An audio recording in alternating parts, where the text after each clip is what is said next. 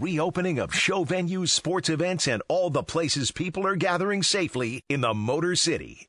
Once again, Jim Harper and Steve Courtney. Hey, everybody. Welcome back to the Great Michigan Weekend. Steve Courtney and I were talking with uh, guy who did a film of a Boblo. Uh, Steve, it just occurred to me that um, Dave, our producer, and Danielle, our engineer, probably have no idea what the whole Boblo experience was all about. Why, why don't you tell them what that was, what it was like? Uh, Dave, funny you should mention it, Jim, was just mentioning that uh, he doesn't really remember um, everything about Babalo. Um, Right. But uh, he did go. You, you went a couple times, didn't you? I did. I remember going on the Baba Boblo boat as a kid, um, and going to the amusement park. I do Oh, okay. remember that the amusement park it was it was okay, um, but I was I was a little kid, but I Yeah, did go a couple times. It wasn't the greatest thing, but um, that that trip on the Boblo boat, Danielle, it it it was right there docked downtown, and you would uh, get on it like you were getting on the the Queen Mary or the Titanic. It was huge, especially if you were a kid. I'm so old. My senior trip was to Boblo. Oh, that's That's sad. that's what it was like. It's really. Really? yeah, it was it was that. Now kids are going to Cancun and you know France, um, but it was a a boat trip that took a long time. Steve, wasn't it like a two hour cruise? It was, and uh, it was Not too- it was interesting because it, it became tradition at the Courtney household. Um, we would pack up the car. My dad, my mom, uh, my dad's dad and grandma, uh, his mother, and me and my brother, and we would make our way to Amherstburg, where we Yeah. would get the boat. And there was this bar there.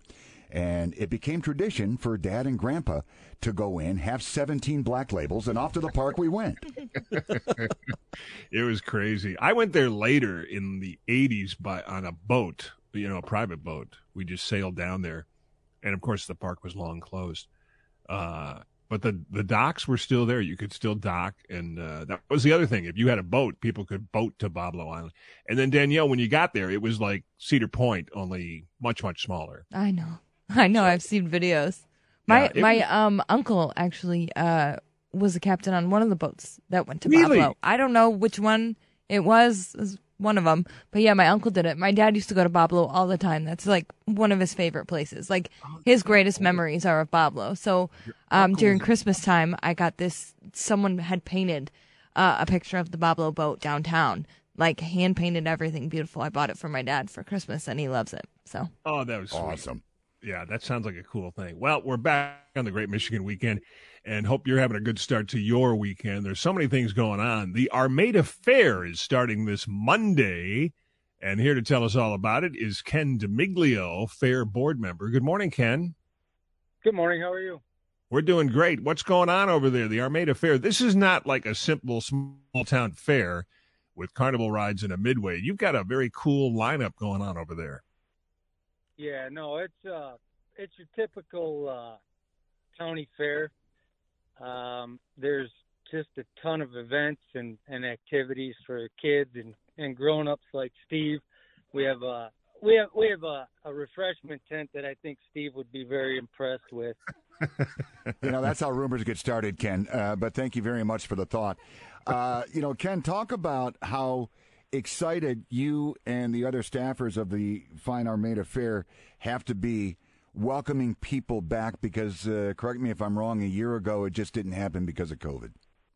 Yeah, no, we got uh, we got gypped last year, um, and and it was really sad because the fair's gone on for uh, a hundred. This would be the 149th fair, and uh, we never missed a beat up until last year, and uh, it's just uh, it's really great to be able to get back to normal, and uh, and and give the people some place to go and have a Yeah. good time and take their mind off of uh, It's all it's- all the daily it's amazing a thing that we've been doing in America for 200 years, you know, the county fair still has so much appeal despite all the technology and everything you can do with a computer.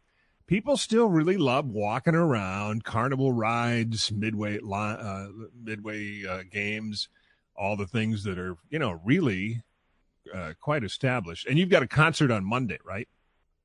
Yes, yes. Uh, Dylan Scott, um, he's got a couple number ones. He's Um, the fair usually has a, actually always has a really really good entertainment, um, and and it's just going to be a rocking show, and uh, I, I'd love to see that just the stands packed like they always are, and uh, uh, we can keep everybody entertained all week long. We've got monster trucks on Tuesday. I would like to sign up Steve for something that's happening Wednesday, the demolition derby. Uh, just, Yeah, great. I, I'll get them in a car. I, I can okay. make it happen. uh, listen, I've been known to uh, participate in something like this, unfortunately, on the lodge.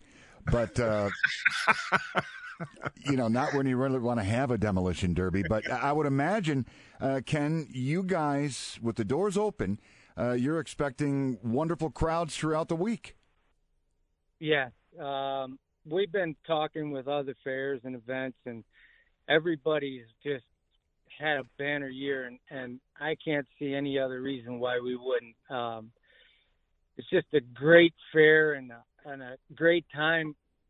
Like I said, we have something for everybody, from you know toddlers to older older people. You know, it's just a great, great fair, and uh, the the youth livestock. It's it's an education. Once you Right. get away from the midway, um, you know, there's exhibitors there that have uh, horses and cattle and sheep, and and then the Right. the youth they have their their uh, their projects and and uh, they sell them on Friday night. Um, so it's just it. I can't hardly explain it. It's just something that everybody needs to come and see. All right, we'll Um, encourage everybody to check it out, and it starts Monday in beautiful Armada. I know Steve had an idea that uh, didn't go over very well uh, in the livestock area. The two-way petting zoo, where you pet the animals and you allow them to pet you back. Nobody, nobody would go for that. But uh, A brilliant idea, though. yes, it's awesome. It's awesome. Now right. there is a petting zoo there, and um, maybe if Steve would like, um, we can throw him in with the uh, with the goats, and and uh, they can mess around, and he can All get right. the best of both worlds. sounds great. Well, Ken now, there's an offer. Thanks for being on with us here. We'll encourage everybody to check out the big fair and beautiful Armada. Go to armadafair.org for details on tickets and times.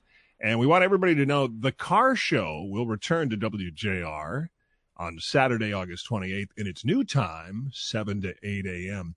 And speaking of the Armada Fair, we're going to put that on our list. We were thinking about your summer bucket list, things that you've got to do every summer. And you're going to love this. It's coming up here. So stick around on the Great Michigan Weekend here on WJR.